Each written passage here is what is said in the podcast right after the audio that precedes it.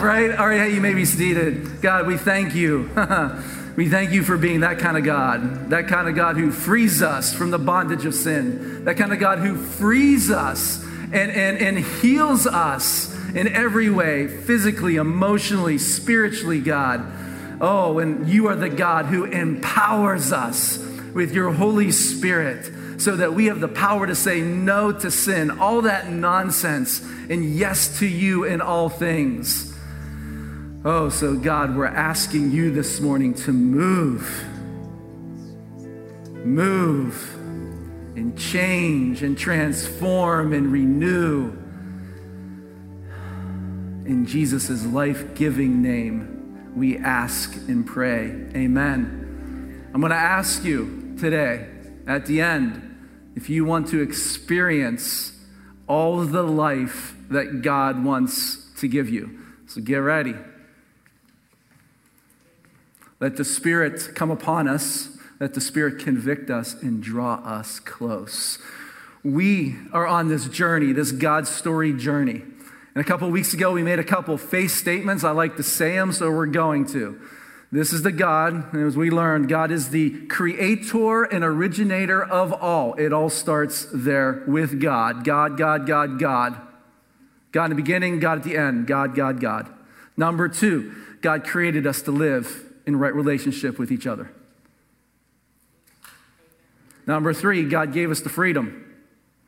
Choose whether we want to live God's way or not. As we learned last week, God gave these two people, Adam and Eve, this choice to live in two ways. And he does it through this tree. These two choices, a tree that they can eat from, that they can live in. One is the tree of life, or they can live in the tree of the knowledge of good and evil. And the choice, again, as I said last week, it's not a choice of being dumb or smart. Like if I live in the tree of life, I'm a dumb person. If I live in the tree of knowledge of good and evil, then I'm a smart person. No.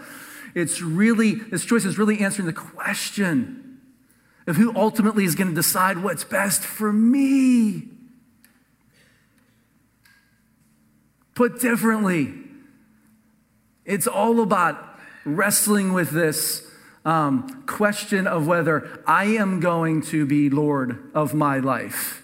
It's a question of whether I'm going to choose human autonomy and independence from God, believing that I know what's best for me, or whether I'm going to seek God first and trust that God knows what's best, believing that God knows what's best for me, right? Tree of life living is all, it really means that God is Lord of my life. I want to live God's way. I want to live in God's kingdom, which always leads to life because God's all about us living in right relationship with each other, living for the best interest of each other.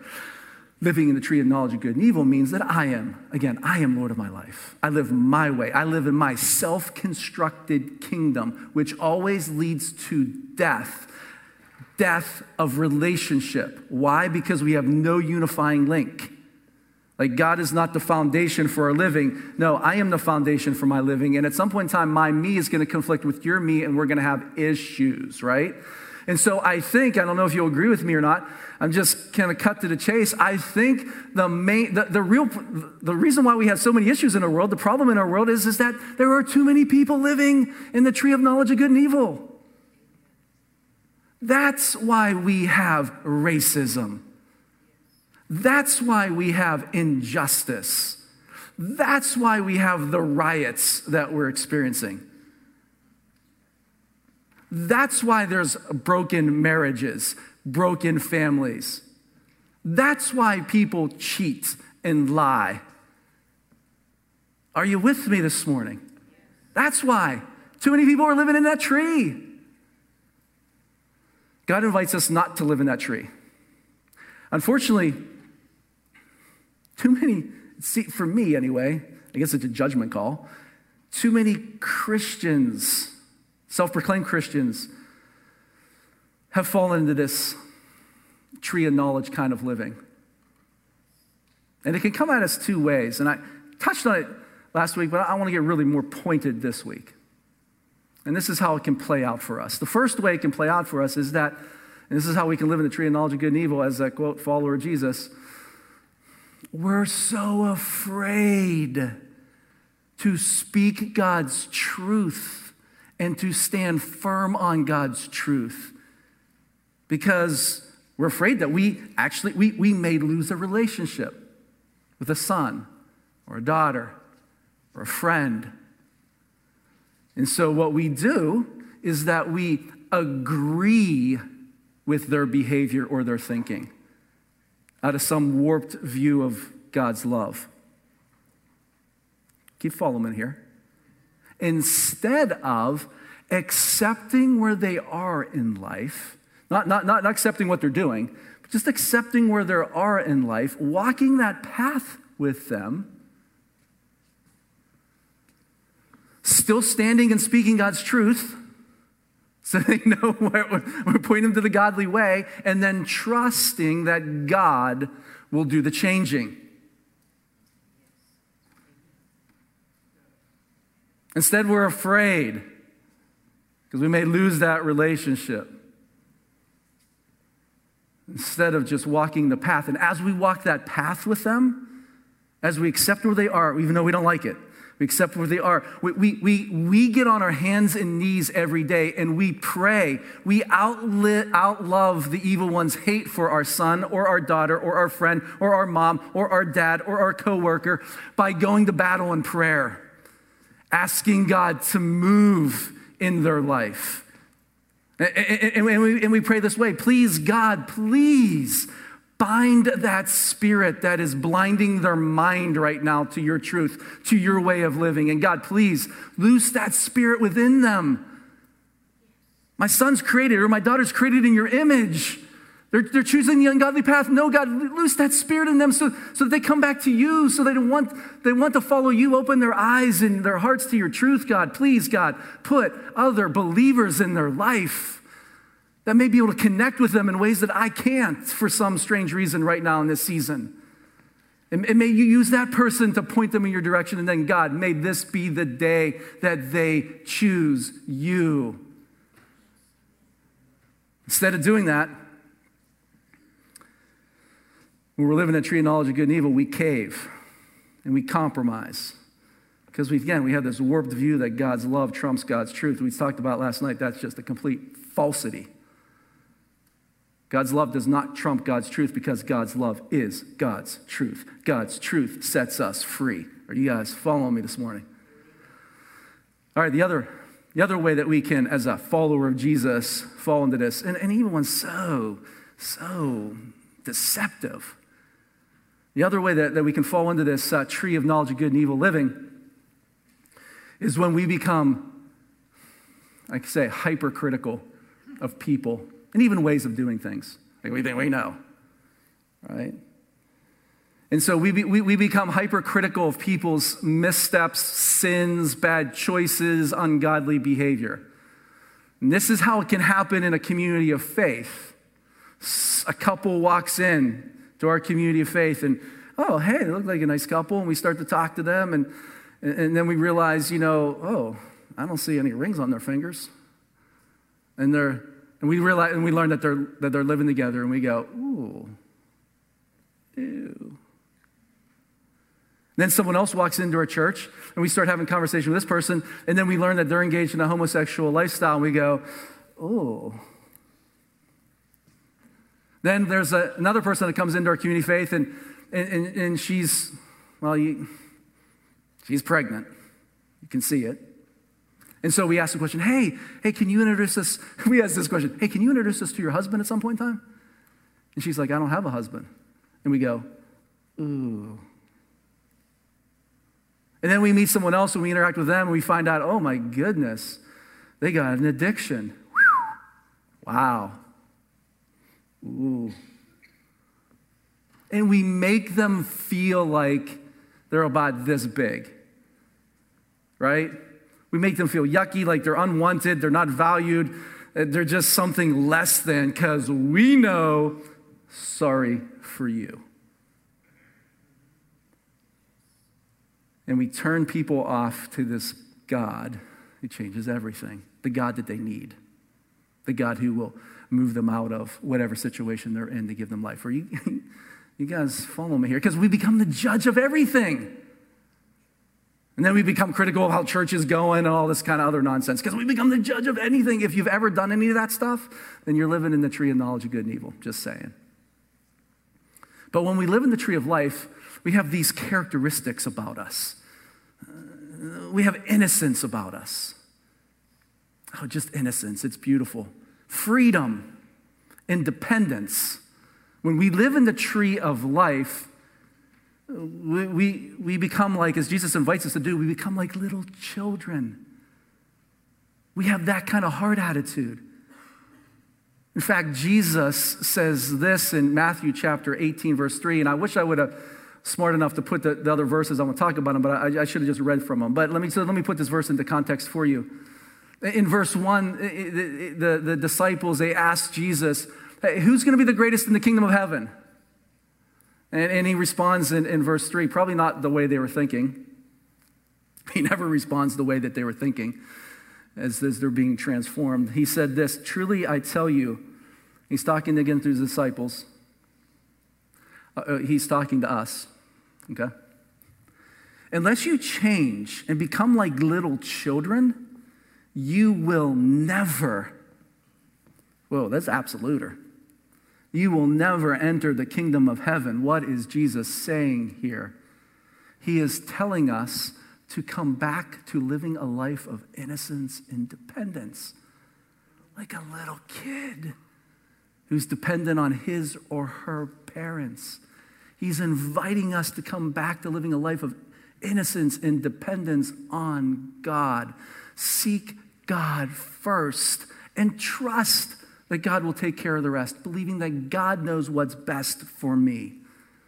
The problem can be that when we become, quote, mature in Christ, is that the evil one wants to move us into this tree of knowledge of good and evil because now we got the knowledge. Now we know what is godly and ungodly. I'm going to judge you. I want to go into that mode. And the telltale of that, if we've gone into that, is this critical spirit. And again, we become critical of really everything. It's not constructive criticism. It's like, I know you don't. Side point here, a lot of rookie pastors, when they come out of seminary and stuff, they can fall into this trap. Because they just overwhelmed, oh my goodness, my mind's been blown away and this is all good. And now I come to a church and I'm like, oh my goodness, they're doing it all wrong. They're messed up. And I gotta show them the right way to worship and la-da-da-da-da. You don't have to be a pastor to do that. Are you following me here? When we live in the tree of life, we're in a completely receiving mode because we're in a humble posture. We know we can't make it through unless we're just receiving on a daily basis God's Spirit. Come on, God's Spirit, continue to do your work in me instead of a critiquing mode. I think this may be one of the reasons why Jesus says some interesting things that we're going to get into here. But I just want to make sure right off the bat that we understand that it's a humble posture that we're taking in life, to live in the tree of life, that we are being fed by God on a daily basis, that we, as Ashley read to us earlier in John 15:5, that we are just attached to the vine that is Jesus Christ. When we're attached to that vine, the Holy Spirit enables us to stay attached when we turn and start following him. And then the Holy Spirit is the one that produces this fruit in us. As we're told in Galatians chapter 5, verses 22 through 23, what is that fruit that we're talking about that? What is that tree of life living that we're talking about? It's love. And I know that word's used a lot out there in the world, but we are to reinterpret that. It's a love of sacrifice for the sake of others, a love of action for the benefit of others, a love of forgiveness that lets go of all past wrongs. And you cannot live that love continuously without the Holy Spirit in you, okay? And it's all about joy and peace. And this message is not on the fruits of the Spirit, so we're not going to get into each one. But I just want to show you, hey, this is the tree of life living. This is what the Holy Spirit produces in us. Patience, kindness, goodness, faithfulness, gentleness, and self-control. Don't you believe that that's a better way to live than anything the world has to offer? So I want to give you the confidence when you leave here, each and every day, you are on mission. You are inviting people to come into God's kingdom, to embrace this tree of life living. Why? Because it is the best way to live. I want you to know that no one out there, no ism, no person can offer a better way to live than God's way. And all you is just say, come on, come follow me, come join in. Are you guys with me? So how then do we live in this tree of knowledge?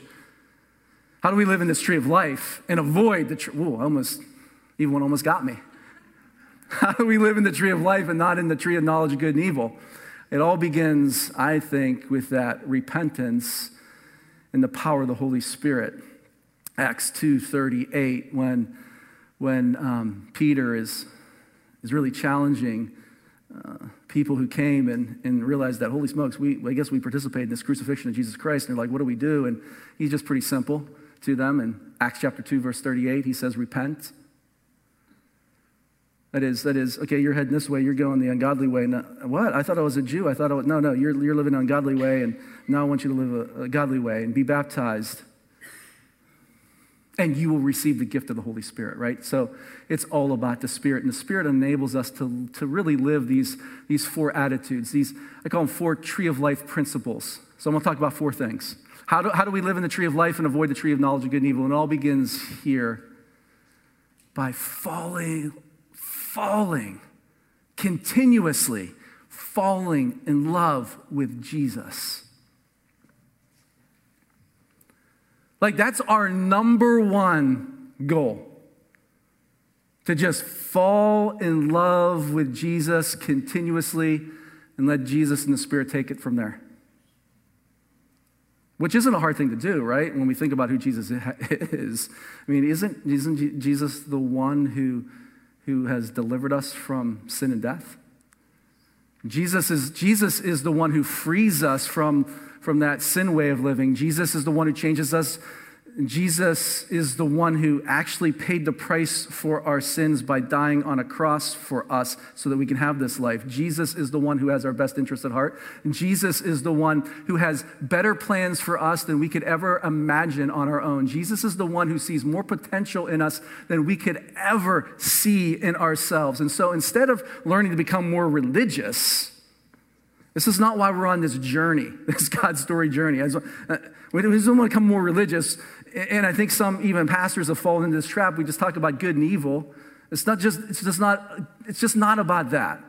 We want you to know this God's character. We want you to know that this is a relational God, right? So it's not about becoming more religious. Because when we do that, we go down bad paths. It's not about that. It's about understanding and then living the gospel message of Jesus Christ. And what is that gospel message of Jesus Christ? Well, Jesus Christ came to save, to rescue, to heal us, to restore us, to redeem us. Jesus came to give us new life. I'm talking about spiritual life here that lasts forever. Jesus came to give us new hope. That God wins. Satan loses and has already lost. Do you want to be on the winning team or not? And give us new meaning and new purpose in life. Are you guys following me here? And so it's about us, and then us inviting other people to experience the transforming power of Jesus Christ, and to live in the power of the Holy Spirit, who helps us say no to sin and yes to God in all things. It's not about gaining more knowledge. It's about God's work in us. And so number one goal, or one of our number one goals, must be falling in love with Jesus continuously. Jesus makes this interesting statement in John chapter 14, verse 5. And it's this verse, and when you look at different translations, people don't know really where to put this verse. Does it follow what has just been talked about, or does it begin what's going to be talked about? I almost look at it as like a standalone verse. It's just powerful. And Jesus says this in John 14:15, if you love me, you will keep my commandments. Now, when I had learned about this verse and read about this verse, even when I was taking my John class in seminary, I didn't understand it. And I didn't really understand what it really meant until I took this freedom class about, I don't know, 5-6 years ago. Now I can't remember what it is. And just so you know, hopefully in January, we're going to be able to offer freedom again, this freedom experience, 12-week study of how to live in the power of the Holy Spirit, and then a Friday and Saturday experience. So be on the lookout for that. But it was in that class that I learned that, well, my goodness, I read this verse wrong. Because here's how I used to see this verse. I used to see this verse like this, Jesus saying this to me. Hey, Dave, if you love me, prove it to me by doing what I command. Don't even tell me, Dave, that you love me until you show me by doing what I command. That's not what Jesus is saying here. When we live in the tree of life, we see it differently. And my eyes were open to what Jesus is really saying to me. He's saying, hey, Dave, if you love me, well, you'll do what I command. Dave, don't even worry about knowing what I command right now. Don't even worry about that. Just love me, and then you'll naturally do what I command. You see the difference there? Do you see that? It's like putting as I was in this freedom class, I was like, my eyes were open, like, it's like putting our emphasis on the first part of that verse, this if you love me part, instead of putting the emphasis on the last part, like, then you'll do what I command part. Are you guys following me? Because if we do that, because if we focus on the love, then we're going to start to naturally be like and do like Jesus in every way and every day. We're going to reflect his love. And when we start living that godly way, we will start living out God's commands, which, again, are summarized in what way? Love God with all of our heart, soul, mind, and strength. Love others as ourselves. And then help others, Great Commission, help others do the same, which then changes what? It changes how we date. Got a bunch of college students sitting up in the balcony. Why do I know that? Because I had lunch with them last week, right? I think they're all, I'm not even looking at them right now, but they know I'm talking about them, right? I can't help it. I can have a little fun now, right? Yeah. So we're not married, but oh boy, she looks good and he looks like a stud. Oh my goodness. But when we live in the tree of life, we actually, it changes our dating. So as a guy, we look at this woman that we're going to take out. Oh my goodness, she's a beautiful creation of God. And I want to honor her, and I want to respect her, and I want to put her on that pedestal of the way that she is to be cared for. And I don't even know. I mean, I'm going to go out with her on the first date. Maybe I'll have a second one, but I don't even know if it's going to be something or not. But I really feel drawn to her because I don't know. She looks good, but I know that it may not work out. So I don't want to do anything to disrespect her because at some point in time she may be someone else's wife, and I want another guy, whoever I may marry, to treat that woman with the respect and honor that she deserves. Are you following me? All right? It also changes how we parent. Because there's two ways we can parent. You want me to take my belt off now? Right, there's that rule-based. Because you reflect me as your mom and dad out there. And so you will do what I tell you to do. Instead of understanding that, man, my son and my daughter, they're a beautiful gift from God. And right now they're very frustrating, especially when they hit the teen years, right? Woo! God, I need your grace. I want them to feel comfortable making mistakes, just not life-changing ones, God, so that they can learn from them, right? So we can talk about them. I know there's consequences, decisions, so please give me that grace as I help teach them your way, right? So it's different. It's different how we even approach the word. Again, we're not trying to read the word to gain knowledge or say that we read it all in a year or 3 months or whatever it is. You know what I mean? We're really reading the word to know this God better. who this God is, so this God can continue to change us. It changes how we pray. It changes how we fast. And so we don't fast to try to get God to love us more. We fast so that God can remove some of the world from us so that we can love God more. You see, it's just a different perspective. Are you guys following me here? So again, how do we live in the tree of life and avoid the tree of knowledge of good and evil? Well, number one, uno, is by falling in love with Jesus and falling in love with him continuously. The second thing is by serving God from relationships instead of, or through relationships and not rules.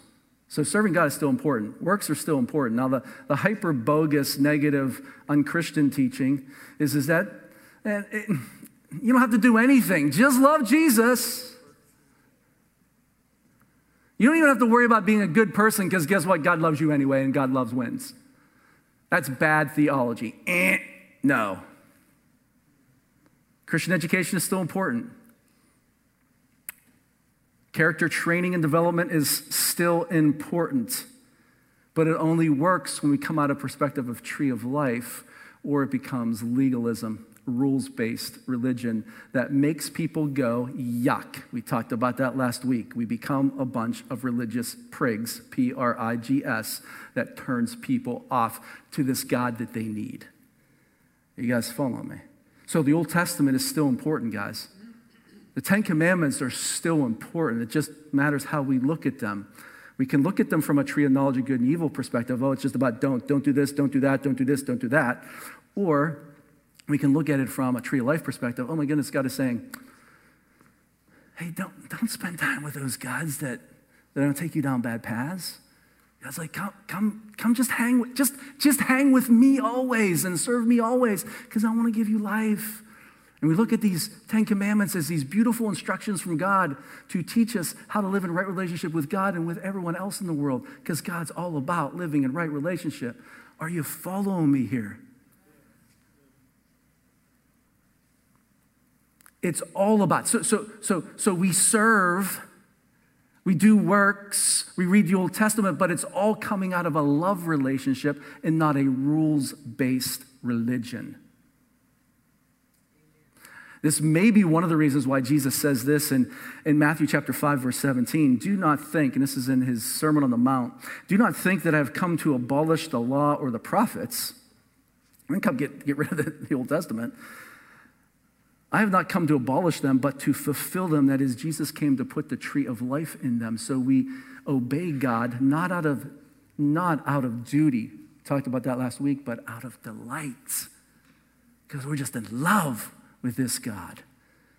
So how do we live in the tree of life and avoid the tree of knowledge of good and evil? By falling in love with Jesus continuously. Number two, by serving God through relationships, not rules. And then number three, by responding to all sin with life. And I'm talking about our sin and other people's sin. So let me just talk about our sin. When we mess up, when we trip, stumble, and fall, I want you to remember this, because it's very important. These are the words from Paul in Romans 8:1. Therefore, there is now no condemnation for those who are in Christ Jesus. And who are in Christ Jesus? Well, it's those who have repented, done the 180, and I'm all in. Jesus is Lord of my life. Jesus dictates everything that I do. That's what Jesus is.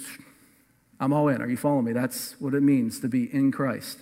Because through Christ Jesus, the law of the Spirit who gives life has set you free from the law of sin and death. So when we muck it up, when we mess it up, when we trip, stumble, and fall from time to time, it's not, oh, I guess I blew it. I guess I lost my salvation somewhere. I can't find it. I guess God doesn't love me anymore. I guess I'm going to hell. Uh-uh.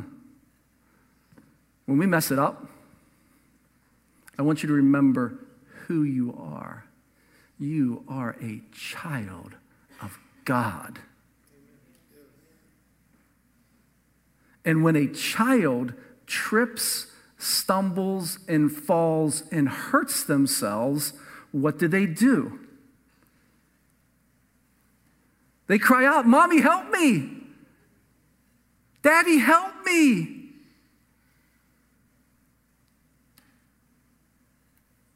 You are a child of God. I am a child of God. So when I mess it up, when I trip, stumble, and fall, what do? "Oh, Father God, help me." Oh, and that God is right on, holding us, touching our wounds, healing them, helping us take that next step when we don't think we can take it. "God, I just made some bad choices. I don't want to live here. No, please help me." God will respond to that request. Now, when it gets dicey and when we get on thin ice, is when this happens.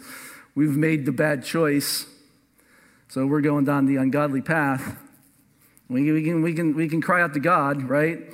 But when we start going down this ungodly path, and then we, basically continue down that path, and we move in, all in, on the tree of knowledge of good and evil.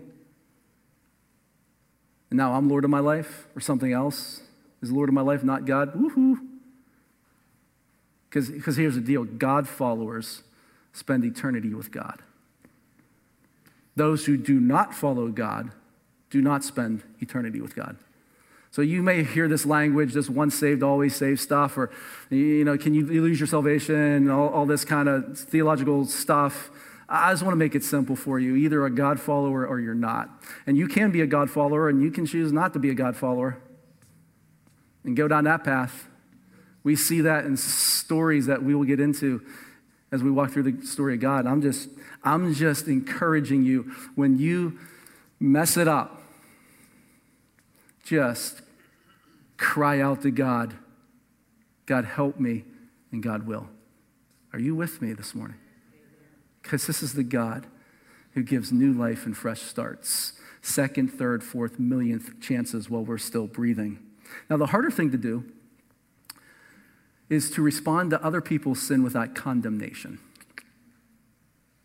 Because it's easy to be a judge, right? And our response to other people's sin really reveals what tree that we're living in. Let me say that again. Our response to other people's sin reveals whether we're living in the tree of life or whether we're living in the tree of knowledge of good and evil. For example, you can have two people protesting at an abortion clinic operating out of two different trees. There can be one there that, "Man, I hate that doctor, and I hope he dies. And if I had a gun, I'd shoot him. And I wish I would have brought a bomb because I'm going to blow this place up." And then there's another person that's at that same clinic, and they're all driven by this love of the unborn. And so they're praying, "Oh, God, please change that doctor's heart.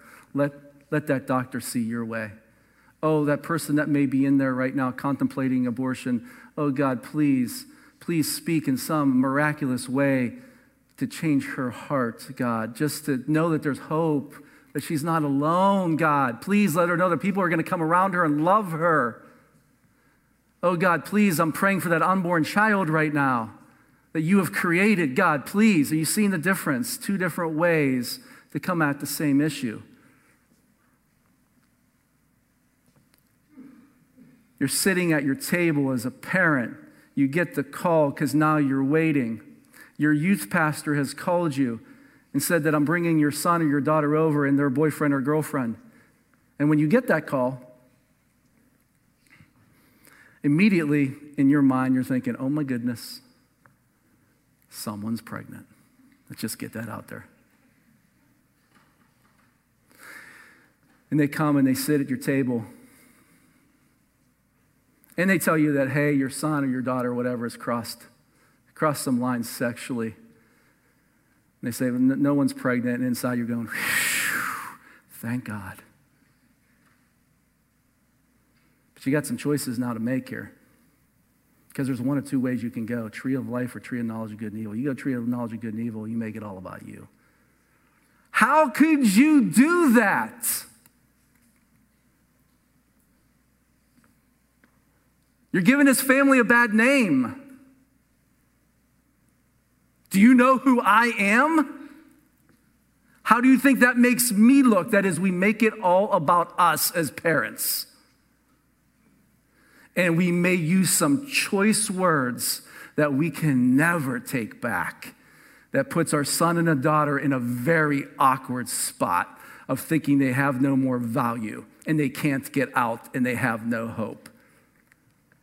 And if you're a parent watching online or in here today, I'm going to really strongly encourage you, please don't take the tree of knowledge of good and evil path when you're dealt with that kind of experience. Tree of life response is this. As you're sitting there listening, you're praying, God, please help me right now because I have so many emotions. I don't even know how to express them right. But I know that my son and my daughter, they're in a tough spot. And I want to know why they've acted in this way. Is it because they sense some sort of rejection?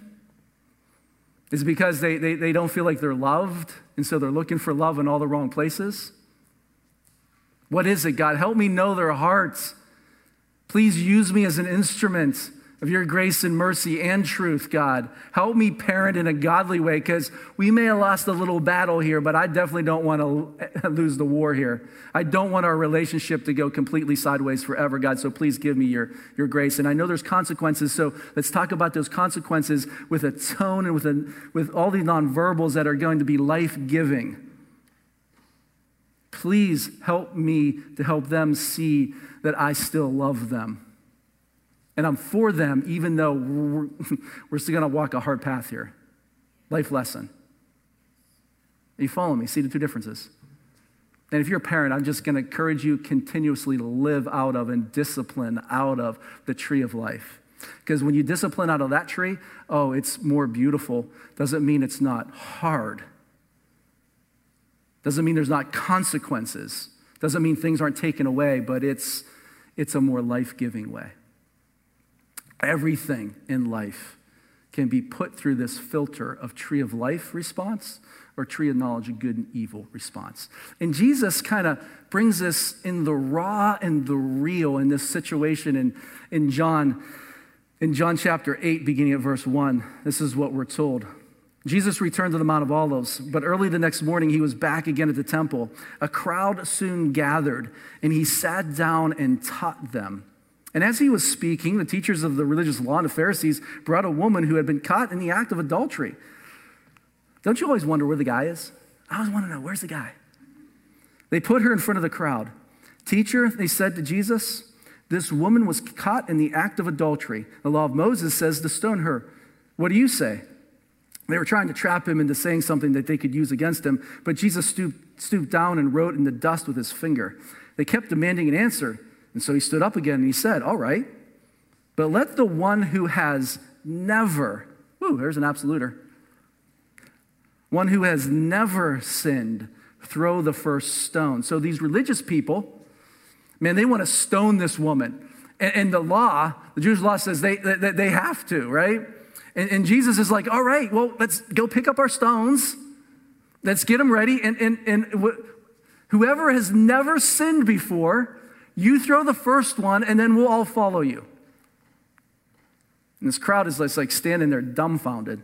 He stoops back down, verse 8, again, and he wrote in the dust. Now, this is when pastors try to be all cute and clever. And, maybe he wrote about their mistresses or whatever. No, it doesn't matter. If it was important for us to know, they would tell us, because the most important thing is what comes in this next verse.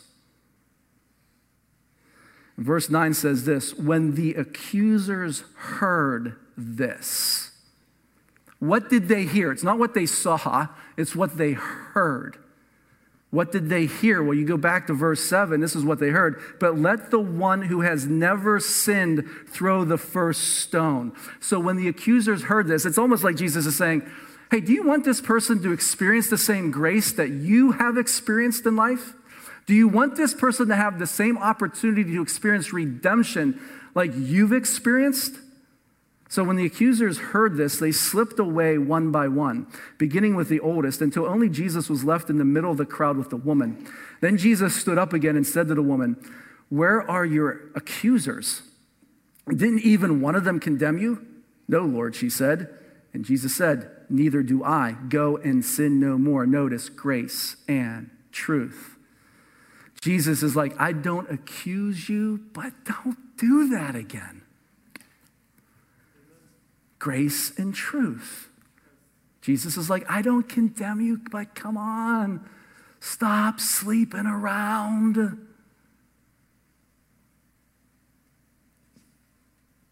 It will destroy you. It's not the way, he can say this, that I created you, that God created you to live. There's a better way. Don't sleep around anymore. Grace and truth, right? We still speak truth to our kids, to our family members, maybe to our parents. We do it with grace and truth. Are you guys with me here? It's so important how we respond to sin, ours and others. Tree of life or tree of knowledge of good and evil. So how do we live in the tree of life and avoid the tree of knowledge of good and evil? By falling in love with Jesus continuously. Number two, by serving God through relationships, not rules. Number three, by responding to all sin with life. And then lastly, almost done, guarding our hearts from going back. I don't know if you feel the same way. Again, I heard this in the Freedom class. It was a great analogy. It's like sometimes it almost feels like there's this vine that between these two trees, like we swing from the tree of life, and then, oh my goodness, we're over in the tree of knowledge of good and evil. And then we swing back to the tree of life, and then we have a bad moment, and we swing back to the tree of knowledge of good and evil. Guard our hearts so that we stay attached to the vine. Jesus Christ, that is our prayer, right? Well, who wants to go back there? Well, that causes me pain. I want to be here in the tree of life. How do we do that? Guarding our hearts, how do we do that? Well, it's by getting into God's word. It's these spiritual disciplines, and they're beautiful things. Letting God's word change us. It's praying, fasting, maybe getting to a small group where we have accountability people, right? It's avoiding certain things that the Spirit convicts. Maybe I shouldn't watch that. Maybe I shouldn't read that. Maybe I shouldn't have certain apps on my phone, right? It depends. Maybe I shouldn't even have the internet on my phone, right? I mean, you know what your weaknesses and temptations are, right? And parents, I want to say this to you. If you're watching online here, you can guard your kids' hearts. It's your responsibility. Help me on this one. When are kids allowed to drive in this state? Is it 16? I mean, like, you can get your license at 16. I mean, you can start trip permit and all that stuff before, but 16, right? Why? Kind of a dumb rule. Why don't we let them drive at 8? Or 10? Like, why not? Why, can anybody help me on that one? Because I'm confused. Why is it 16? Oh my goodness, so we're in a state, you got to say this is an interesting state. I can't say it's a godly state. And they're saying that our kids aren't ready to drive. But we do this when they're 8 and 10.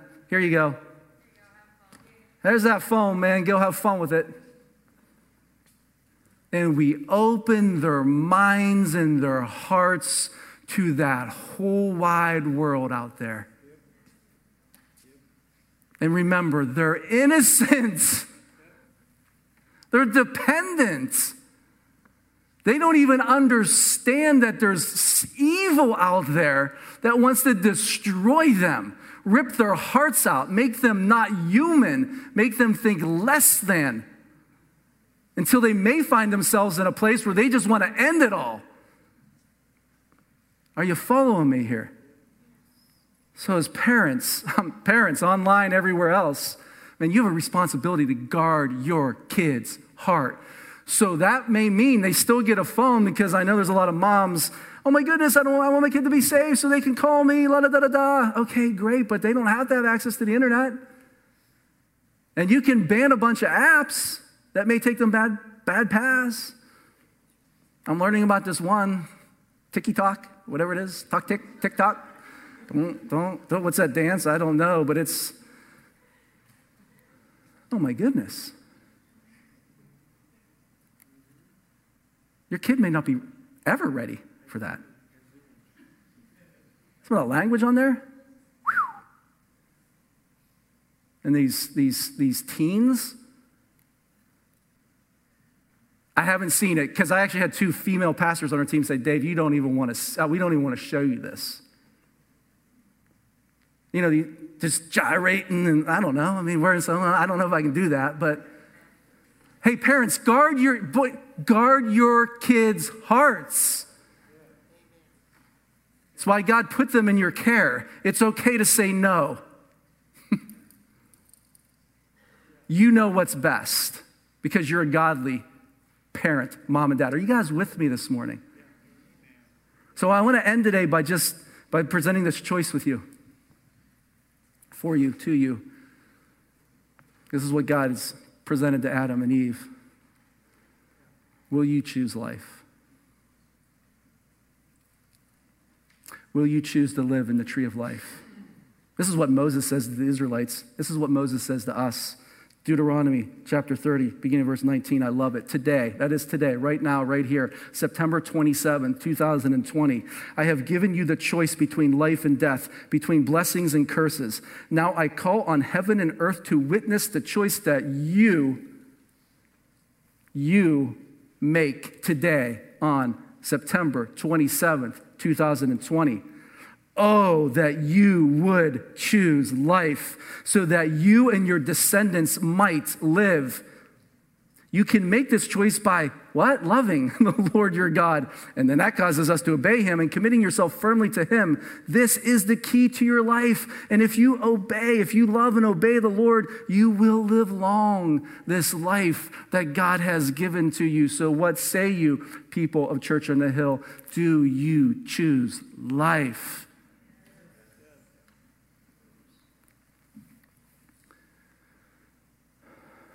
I want to end with this.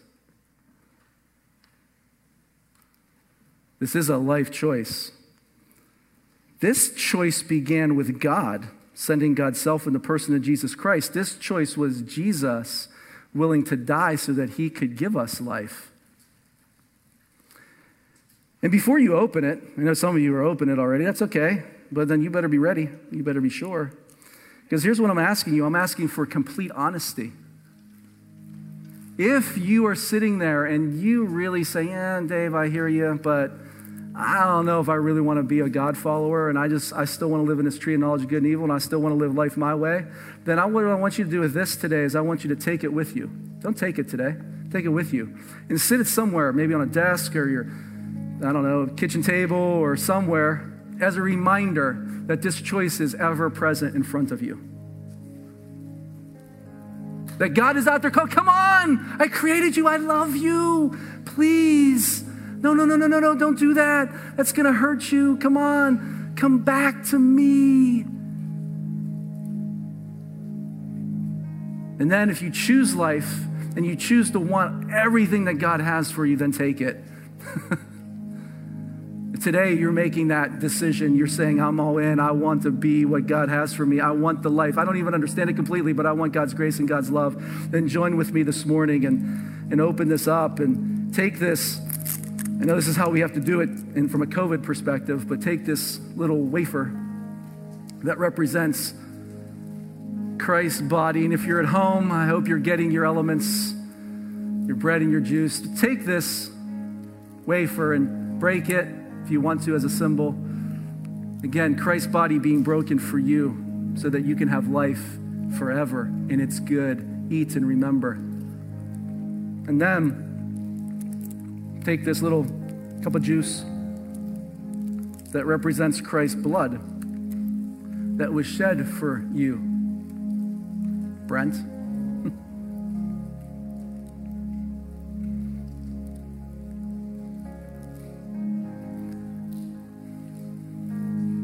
That was shed for you, Natasha. Because you're a woman of God joy now. And God is using you, Natasha, in so many powerful ways to give hope to other people that think that, I don't have any hope. Yes, you do through Christ, because God saved you and freed you, and you can't stop talking about that.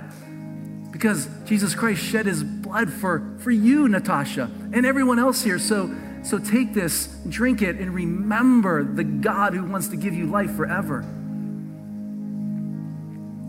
Oh, my friends, will you stand with me as we sing this beautiful song that just reminds us of who this God is? And God, I'm just asking you to continue to do your work.